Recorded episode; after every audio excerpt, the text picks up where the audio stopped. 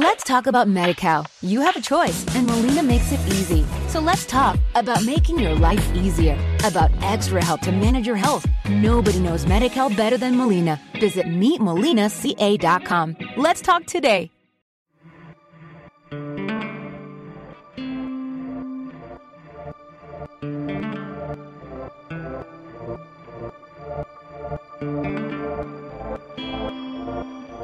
Welcome to Dig, a history podcast.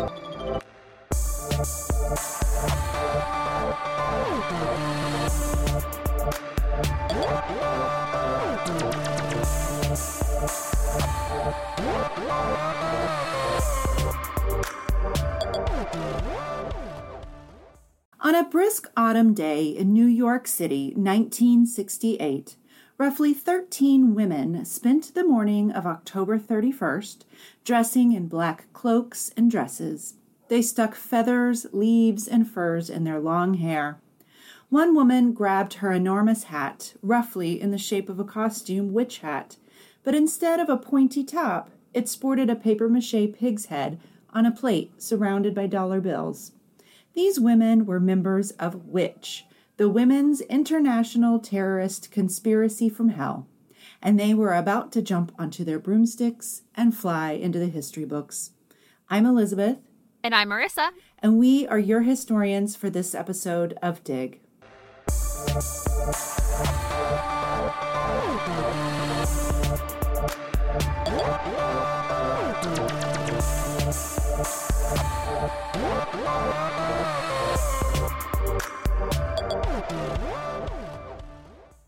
On October 31st, 1968, women's liberation adherents invaded the dour male domain of Wall Street in order to place a hex on New York's financial district. The women chanted, Wall Street, Wall Street, mightiest wall of Wall Street, trick or treat, corporate elite, up against the Wall Street. They called upon mystic forces to hex the Dow Jones Industrial Average which I might point out did drop unexpectedly the following day. Pictures captured by Bev Grant, an activist, musician, and photographer of the 1960s movement, show a group of young white women having fun while making a political statement. Most pronounced in Grant's photographs is Rosalyn Baxandall, who wears a black cape with Witches, the original women guerrilla, emblazoned in bold letters on the back, a white papier mache skull affixed at shoulder level. Her co conspirators, draped in shawls and costumes, pass out leaflets to bemused men and women. They were there to protest protest the class struggle between the rich and the poor. It was a condemnation of American capitalism. Although they did not make the focus of this initial protest solely about the struggle against male oppression, the fact that they were protesting as women and embracing this image of the witch as a feminine source of power was radical in itself. Soon after the hex on Wall Street, witch covens sprang up across the country, most prominently in Chicago and Washington, D.C., but also in Boston, San Francisco, Portland, Oregon, and Austin, Texas. Leaflets passed out by New York Witch maintained that, quote, Witch is an all woman everything. It's theater, revolution, magic, terror, joy, garlic flowers, spells. It's an awareness that witches and gypsies were the original guerrillas and resistance fighters against oppression. There is no joining witch. If you are a woman and dare to look within yourself, you are a witch. Whatever is repressive, solely male oriented, greedy, puritanical, authoritarian, those are your targets. Like the larger radical women's movement, Witch was based on collectivity, with a witch leaflet stating, The power of the coven is more than the sum of its individual members because it is together. Robin Morgan professed that witch was a phenomenon in itself within the women's liberation movement, and each coven had its own style and focus. Witch claimed the subversive identity of witch in order to overcome the deleterious effects of the witchcraft purges of the Middle Ages, and to take a term meant as an insult and embrace it instead, a move they borrowed from the Black liberation movement. However, claiming the label witch in this case was a political act of resistance, and their protests, called ZAPs, were feminist street theater with a powerful message. This was not an embrace of witchcraft or goddess worship in general, although many in the women's liberation movement did gravitate towards goddess worship in the 70s, 80s, and 90s, which Sarah touches on a bit in her episode. The original New York City Witch Coven formed from the group New York Radical Women, NYRW. That, according to historian Echols, was in the midst of an internal politico feminist schism. Politicos believed that women's liberation should work alongside and from within the left, while radical feminists felt they had to forge a separatist route, focused on raising the awareness of women to their own oppression so that they could be organized into a collective class movement. It's important to highlight the connection between the women's rights movement, the civil rights movement, and the New Left in general during this time. Many women's liberation organizers had participated in movement organizing and brought valuable skills and knowledge from that work. This also meant that some organizers had deep ties to socialist leftist principles and resisted women's liberation becoming a separate, standalone movement. Others saw how the Black Power movement was moving away from the civil rights movement, creating a standalone movement by Black people for Black people without white interference. Some women's liberation members felt that this was the best approach for women's liberation as well. Basically, many early women's liberation meetings broke down to the question is our oppression capitalism or is our oppression men? Radical women in the NYRW utilized a tool they called consciousness raising, where women shared their personal experiences and testimonies. By sharing these experiences aloud, other women were able to understand that the struggles in their own lives were not individual problems, but societal issues. The group used these personal experiences to examine the root of women's so called personal problems and understand that they're actually societal problems that take collective action to fix. Peggy Dobbins shared her experience of being involved in the consciousness raising group, saying, quote, by sharing personal experiences, we were discovering we weren't crazy, end quote. Judy Pamela Allen recalled, quote, the topic I remember being personally profound was relationships to men. Somebody was commenting about her boyfriend saying something to her, and everybody in the group went, oh my God, that's exactly what mine says to me. If women are all being accused of being too emotional, what does that mean? End quote. I guess to our modern ears, this seems strange in a way. Like, how were these women not discussing these things with each other already, right? Um, but they weren't, I guess. So they were expected to keep up the myth of the perfect daughter, wife, mother. So these consciousness raising sessions were really revolutionary for a lot of women. And again, going back to Sarah's episode in this series, she gives an example of how frank discussions among her female cohorts in college were revolutionary for how she thought about sex and normalcy. So, this idea of consciousness raising is still an important tool in overcoming oppression.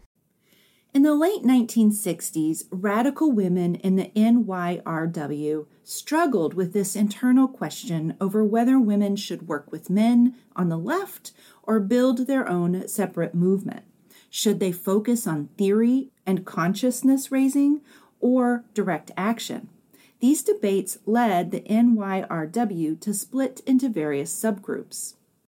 The NYRW ended up becoming kind of an umbrella organization for radical women, with some politicos splitting off to participate with Witch, who wanted to do action, and others gravitating towards the Red Stockings, a group of radical feminists whose name was a nod to the disparaging label Blue Stockings given to early women intellectuals, and Red for Revolution. Listen to my episode on blue stockings and gendered insults in Britain if you want more information on that. The Red Stockings became famous when they disrupted a New York state legislature hearing on abortion, which had a panel of, quote, expert witnesses that included 14 men and a nun. Red Stockings organized a speak out in West Village where the real experts, women who had actually experienced abortions, spoke before a large crowd. A link to the audio of that speak out is in the transcript of this episode on our blog, digpodcast.org. You can go check it out. You can see this internal argument between a focus on capitalism and a focus on women's oppression playing out in some of the witch writings.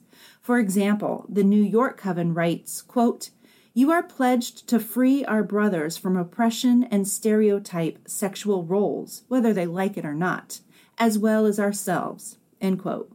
So the witch politicos, who in 1968 and early 1969 still wanted to organize with men and the left, and this argument also played out in the very first witch zap on Wall Street that emphasized the working class struggle against capitalism, not necessarily the women's liberation movement.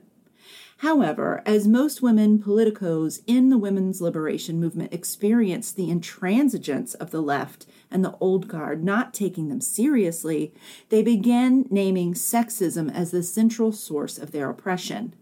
Morgan's famous essay, Goodbye to All That, called out the sexism of the left and the misogyny of the everyday man, especially the ones that claim to support quote unquote women's lib, as they disparagingly called it, while they made sexual jokes and relegated women to the typewriter and kitchen duty. Subsequently, politicos who originally aligned more with the left and a criticism of capitalism began moving towards the radical feminists who were focused on male supremacy as being the ultimate oppressor. After the zap on Wall Street, subsequent witch zaps happened across the country, and the witch acronym could be morphed into whatever suited the zap best. In one iteration, witch became women inspired to commit herstory when they protested the treatment of Black Panther women held in the New Haven Niantic Women's Jail. The Panther women were held in solitary confinement under armed guards and lights shining in their cells 24 hours a day. Ericka Huggins, who we talk about extensively in our Black Panther episode, was one of the women held in solitary confinement.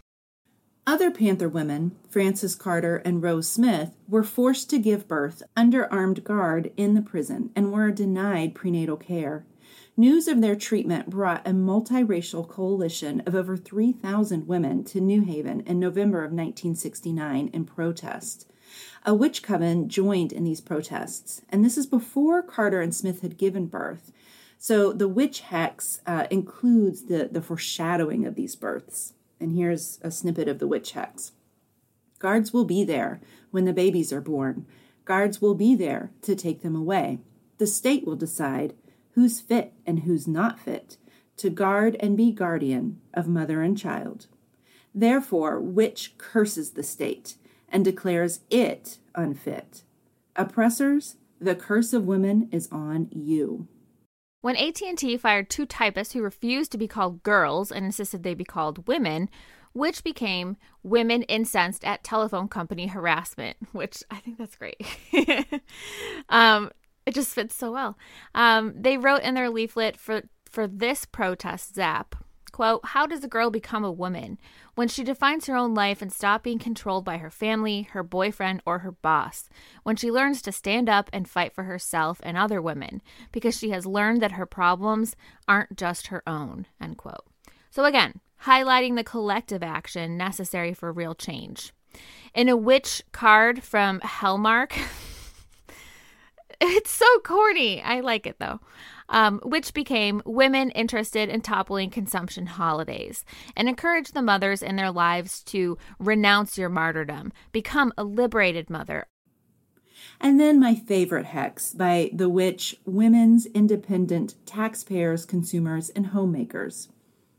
Double bubble, war and rubble. When you mess with women, you'll be in trouble. We're convicted of murder if abortion is planned convicted of shame if we don't have a man, convicted of conspiracy if we fight for our rights, and burned at the stake when we stand up to fight. Double bubble, war and rubble. When you mess with women, you'll be in trouble. We curse your empire to make it fall. When you take on one of us, you take on us all. I like that one too. Not everyone in the women's liberation movement was impressed with the zaps and theatrics of witch. Radical feminists like Kathie Sarachild and Carol Hanisch, both organizers of the 1968 Miss America pageant protest, felt that the witch theatrics were an attempt to keep up with the members of the Youth International Party, known as Yippies. Yippies performed political street theater and pranks, famously running Pigasus, the Immortal, a pig, for president in 1968. Witch theatrics seemed to go a bit too far in one of their last zaps. In February of 1969, 10,000 stickers stating Confront the Whoremongers appeared all over New York City in advance of the New York Bridal Fair. On the day of the event, witch demonstrators showed up wearing black veils, singing, Here come the slaves, off to their graves, and carrying signs that said, Always a bride, never a person. They were protesting both the oppressive elements of marriage, but also the sheer consumerism of the whole wedding complex, the quote unquote need for a full china set and 18,000 different kinds of linens. Witch demonstrators performed an unwedding ceremony in the morning, declaring themselves, in the name of revolution, free human beings. Later in the day, they released 150 white mice onto the show floor, but instead of running and screaming like the witches had hoped, the bridal show participants actually tried to save the mice from getting stepped on. Instead of endearing themselves to the very women they were trying to reach, witch zaps like this tended to antagonize other women with an attitude of, I'm woke and you're not, or in the term of the day, I'm liberated and you're not. Not surprisingly, women attending the bridal show didn't like being called slaves and whores. After the bridal fair, witch turned towards more consciousness raising activities, like their radical feminist sisters, they still operated under the banner of the NYRW.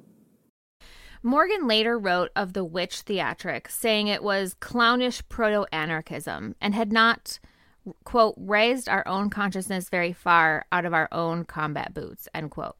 She looked back at the emulation of groups such as the Yippies as disastrous. However, she wrote, quote, We were also, in all fairness, newly aroused and angry about our own oppression as women, and we wanted to move. It seemed intolerable that we should sit around just talking when there was so much to be done, so we went out and did it. End quote. Many activists involved with Witch participated in other feminist actions and organization. Heather Booth, a witch activist in Chicago, was one of the originators of the Jane Collective, a large Chicago based underground service that provided underground safe abortions in the years 1969 to 1973, prior to Roe v. Wade. And we discussed the Jane Collective a little bit in our episode Birth Control and Abortion before Roe v. Wade. Other witches continued to be leaders in the women's liberation movement. Even as witch zaps faded away, the women of witch continued to fight for the radical women's movement. And also, just to be clear, the lines between witch, the Red Stockings, and other organizations were not clearly defined. Many members of the various NYRW subgroups participated in both groups. So, up to this point, we've really been talking about a small contingent of radical feminists in the women's rights movement as an important part of second wave feminism. The other and more prominent faction was liberal feminists, represented by the National Organization for Women, NOW, and prominent women like Betty Friedan and Gloria Steinem. Liberal feminists were and are committed to working within the system. That is, getting more women elected to office, more women as CEOs of large companies, etc. Now's statement of purpose put it to bring women into full participation in the mainstream of American society, largely by means of equal pay and equal representation.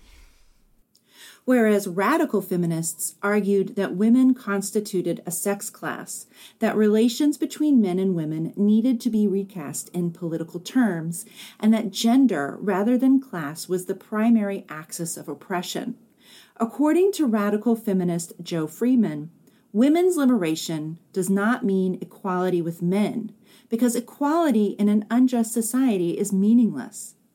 Radical feminists coined terms that we are familiar with today, like the personal is political and sisterhood is powerful. They also produced much of the must read second wave feminist texts, such as Anne Koedt's The Myth of the Vaginal Orgasm, Pat Mainardi's The Politics of Housework, Shulamith Firestone's The Dialectic of Sex, Carol Hanisch's The Personal is Political, Kate Millett's Sexual Politics, and Susan Brownmiller's Against Our Will. These foundational texts and others laid the foundation for women's studies programs in universities across the country. Over time, liberal feminists began adopting some of the views and practices of radical feminists. For example, liberal feminists adopted consciousness raising, something Betty Friedan had once chastised as navel gazing. It's pretty hard to imagine for those of us born after the sweeping changes brought about because of second wave feminism what it was like for women in the movement. I think one of the hardest things to understand or to wrap my brain around was how women just didn't talk about their own oppression or politics in general the way we do today. I mean, that's especially true for me because I'm a big talker. I can't imagine not telling everyone everything I think. Um, prominent writer and feminist activist Alix Kates Shulman said this about her introduction to the women's liberation movement.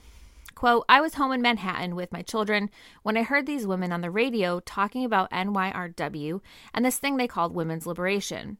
I was a perfect specimen of who they were trying to reach a genuine housewife. I'd had to leave my job as an encyclopedia editor when I got pregnant because back then there was no maternity leave. The thing that was so shocking to me was that these women were talking with authority about politics. I'd only ever heard men talk that way. End quote. As women became more aware of their own place within the larger protest movement in the late 60s and 70s, the women's liberation movement grew and their anger mounted. In an oral interview for the documentary She's Beautiful When She's Angry, Ruth Rosen, historian and author of the feminist history The World Split Open, explained how male oppression colored every aspect of women's lives. Speaking of her experience in academia, she said, quote, I was in the history department and I knew zip, nada, zero about women's history. And we realized we didn't know very much about women's literature or women's art. In fact, we realized that we had gotten degrees and we knew nothing about women.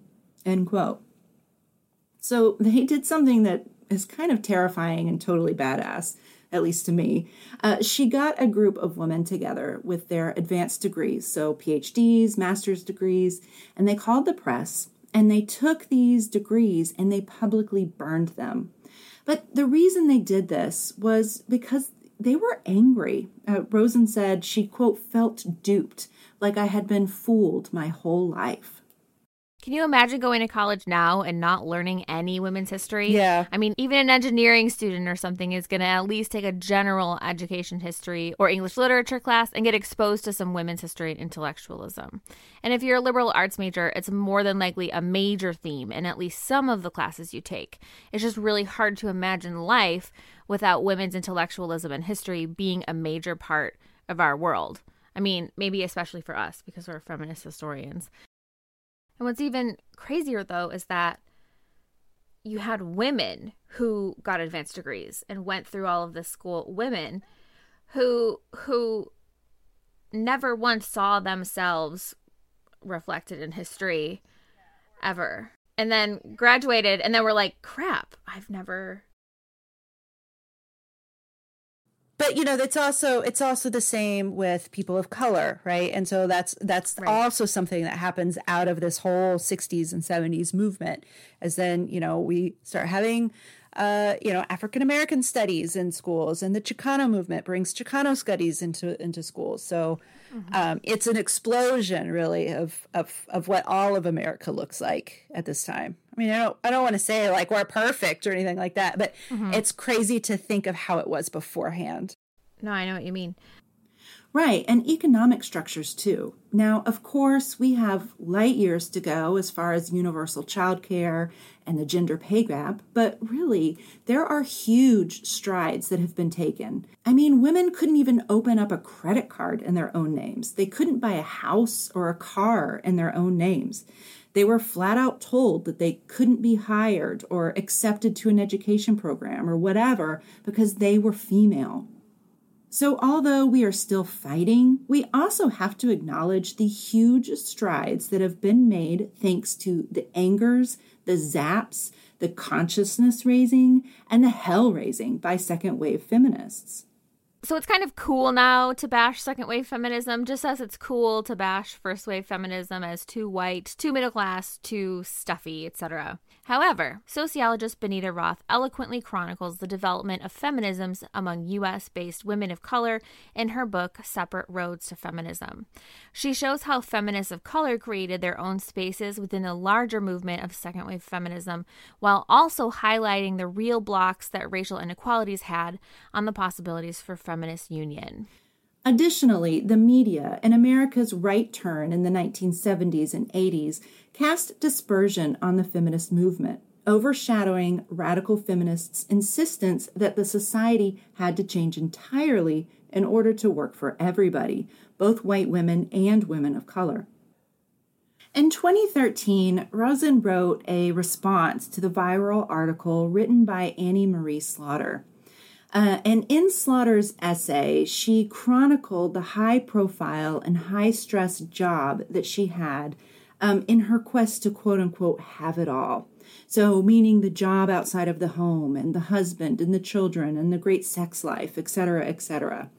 And Slaughter complained that even though she had a helpful husband and the means to pay for domestic help and childcare, she still couldn't manage the guilt she felt for not doing it all perfectly.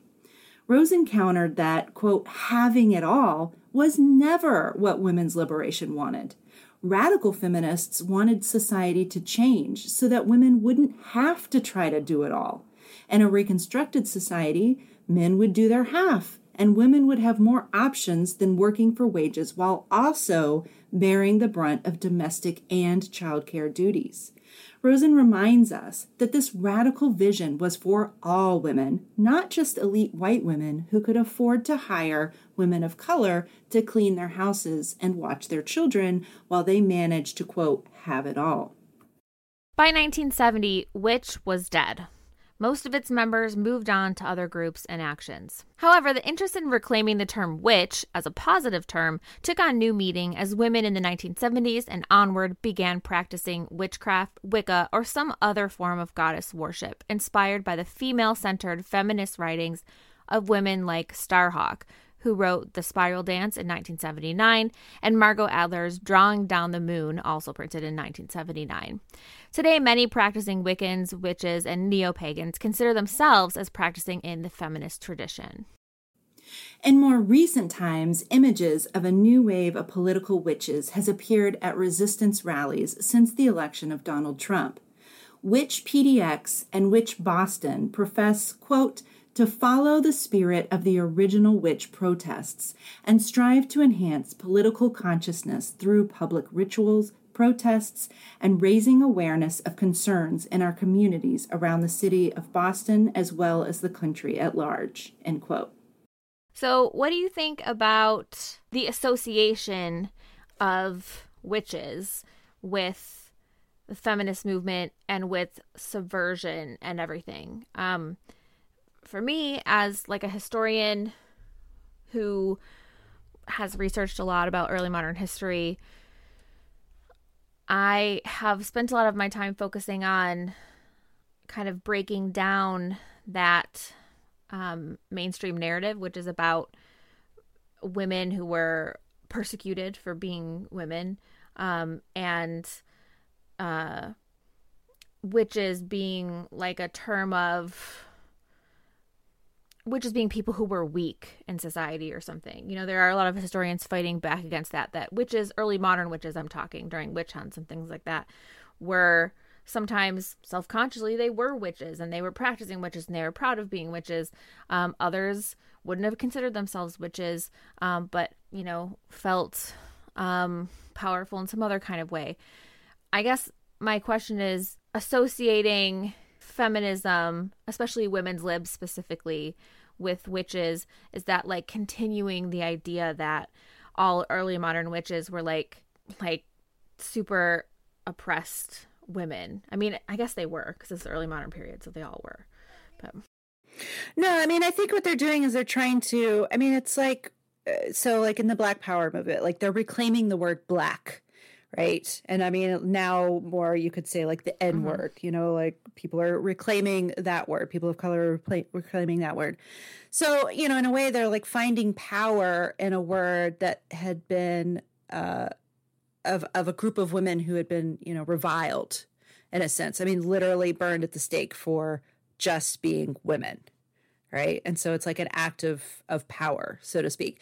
Now, I mean, I I listened to Sarah's episode and it was so fascinating breaking down the historiography of the um, centrality of our understanding of witches to the sec- to second wave feminism.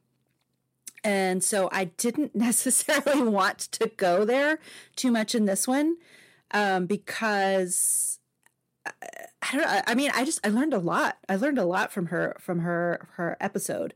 So I more wanted to focus in this episode just like on the actual politics of it and not necessarily I don't get the sense that they were really studying witches right. at all. It was more just like here here is something that has been used to put down women and we're going to take it and we're going to make it powerful and we're going to dress up as witches and we're going to act a fool to make people notice what we're saying you know? Right yeah like so instead of that's what i'm saying like i think now historians are trying to kind of tear down that whole trope of the witch and say actually that's not really that accurate as to what it was like at the time blah blah blah. But they weren't caring about the accuracy to the no. historical and i'm not con- like they're they're caring more about it as as a cultural phenomenon. right and i'm not really necessarily that worried about it for this episode either like i'm more interested in it as as a as a form of power and protest right but i think that that could be used against second wave feminists for sure like i mean i listened to sarah's episode too and parts of it make me nervous because it's it's easy to discount the um to discount an entire idea because it's based on bad history or something. I mean, I can't tell you how many times I've seen in history groups people being like, well, actually, that's not how it was or whatever, even though someone's just trying to make a point with some meme or whatever. Um, I guess it uh, makes me feel like it makes that's one of the reasons why people are so critical of second wave feminism is because of those I don't know. I wouldn't say so. I mean, I think people are more critical of second wave feminism because uh, it's a a movement by women and b you know as we learn more about it and we see some of the shortfalls of you know white feminists um, outlook on feminism. It's it's a way for us to criticize them the, uh, in ways that we don't criticize other movements of the time that were just as short sighted. So I actually I actually completely disagree. Mm-hmm. I don't think the history of witchcraft really has that much to do with second wave feminism at all as far as like the historiography being revised because it's not like these women were writing the history books they were just reading what was written at the time and and using it to the best of their knowledge yeah, no, but I mean, my whole episode was about was about that the whole the reason that people just pretend that male witches don't exist or pretend that all witches were women, which is 100% not true, is because of its association with second wave feminism, is what I'm saying. I mean, yes and no, because you're also talking about historians doing work mm-hmm. and not and not these these activist feminism feminists doing the work, right? So right who are concerned more concerned about like popular culture and popular history. But also, these feminists are the ones that are able to bring a look at women into the academy, right? So before that, you're not even mm-hmm. looking at women. You're not even analyzing why women are being burned at the stake. I mean, it's it's just I mean, there's no like analytical or deep intellectual thought about studying women as a class right? And so that's what radical feminists are trying to do as they're trying to study women as a class, right? And so that's why, and this is something I didn't necessarily want to get into, but I think we have to go there now. That's why some, I do not want to say all, but that's why radical feminism now, some are in this debate with intersectionality and with this turn towards gender, right? Because mm-hmm. they feel yeah. that it has flattened the uh, the the analysis of women's oppression by adding in intersectionality of homosexuality and trans rights and this that and the other that you know they're not saying that those things don't matter mm-hmm. they're saying that in the analysis of women and women's oppression too many axes flatten a curve i'm not saying i agree or disagree but that's that's like where we've gotten mm-hmm. you know yeah i've definitely seen that debate going on and many accusations of people being turfs and things like that because right. they like bring up that concern. Right. and yes it's very very fractious. Right right. So i mean i mean i guess which goes to say like you know this stuff is very relevant still. It's like it's still being contested and relevant. And i think there's still an association between witches and feminism. Like i mean you know how many times have we you know we call our our we are fe- have a feminist podcast and we call some of our followers our coven. You know what I mean? Right. Well, because it's I mean again I think it's because it's like we're we're claiming something that is like women centric and women powerful. Mm-hmm. Right. Yeah. And it's it's a image of a powerful woman who is controlling her own destiny, controlling her own body, controlling the world around her, you know? Right.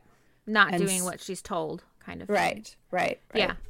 Which, no, no, I get you know, it, I mean, it's sure a cartoonish characterization of it, but it's also in for, a form, a, I think, a fun form of empowerment, and why not? And I think mm-hmm. that that's also what Witch was doing in in the in the late '60s. You know, yeah, mm-hmm.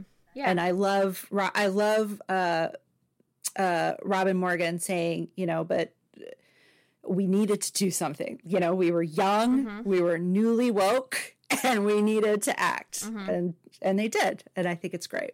Yeah i think it's easy to criticize looking back and being like oh well they right. shouldn't have done this and they should have done it this way. Right. but um i get it. I mean i get the desire to act and not just sit around talking about it. Like you know i get it. But you know but on the other hand consciousness raising did a lot. So I don't want to discount that. No, I love the um, Miss America pageant uh, um, theatricals. That's one of my most favorite right. things to teach. they did a oh, they did an oh, auction fun. of like they auctioned off a woman like as if she was a piece of beef, you know? It was it's super interesting. Yeah. So that happened before this and it was like the impetus for Witch but mm-hmm. it's so famous that I really wanted to open up with the the New York City Zap as opposed to opening up with with Miss mm-hmm. America because you can find anything on Miss America, but there's not that much on Witch mm-hmm. necessarily. No, not at but all. I'd actually I'd never heard of it. You guys should check out. I mean the you know the new witch that are now at like Black Lives Matter protests and resistance protests like they look awesome. And so definitely wanted to like put some pictures of, of them on our blog just because they look badass. yes, and you should go look. That does it does sound like yeah. fun and something I would totally be down for. yeah, I know. I was kind of thinking like, hmm. it's supposed to see it's supposed to be anonymous and secret. So Oh really? So you have to be like disguised? Well, you just there you'll look at the pictures, their faces are covered. But yeah, it's it's like it's, okay. it's which is everyone and no one. Do you know what I mean? So anyway, so I would say, yeah, mm-hmm. we should start a witch mm-hmm. coven, but yet we're not because it's secret. yes. Yeah, except we're All not. Right. She's just kidding. Um, okay, so take a look um, at our blog, digpodcast.org, um, and you can look at the new pictures of the newest witches if you'd like. Um, make sure to follow us on Twitter and Facebook. Maybe join our Facebook group, um, Dig History Pod Squad. We basically just share memes and make really dorky jokes. Um, and please leave us a five star review wherever you listen to our podcast. Um, they really, really help us yes, become you. more visible so to others. Have a safe and patriarchy smashing Halloween. Bye. Bye. All right. End quote. It largely. Wait. Wait, okay. Now, statement of purpose to put it. there you go. You did it. it's Friday. On our blog, Dig, Pos- Dig Podcast got it. Oh my God. On our blog, Dig Pod. Oh god. Why am I struggling with this? Okay. Listen to Marissa's episode on blue stockings in Britain. Shouldn't you say info. listen to mine? the Redstockings? Correct. Maybe- I probably maybe- should. okay, third person. Yeah. oh my god. a woman, a not mother, a mom. not a mom. Oh, wait. Whoops. However, the interest in reclaiming the term, witch as a positive That should have- Wait. Oh, okay. There you go. That makes so much more sense. Okay.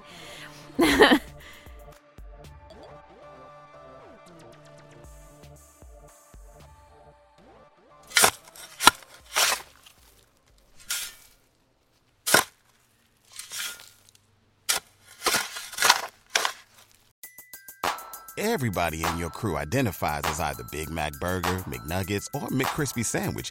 But you're the filet fish Sandwich all day. That crispy fish, that savory tartar sauce, that melty cheese, that pillowy bun. Yeah, you get it. Every time.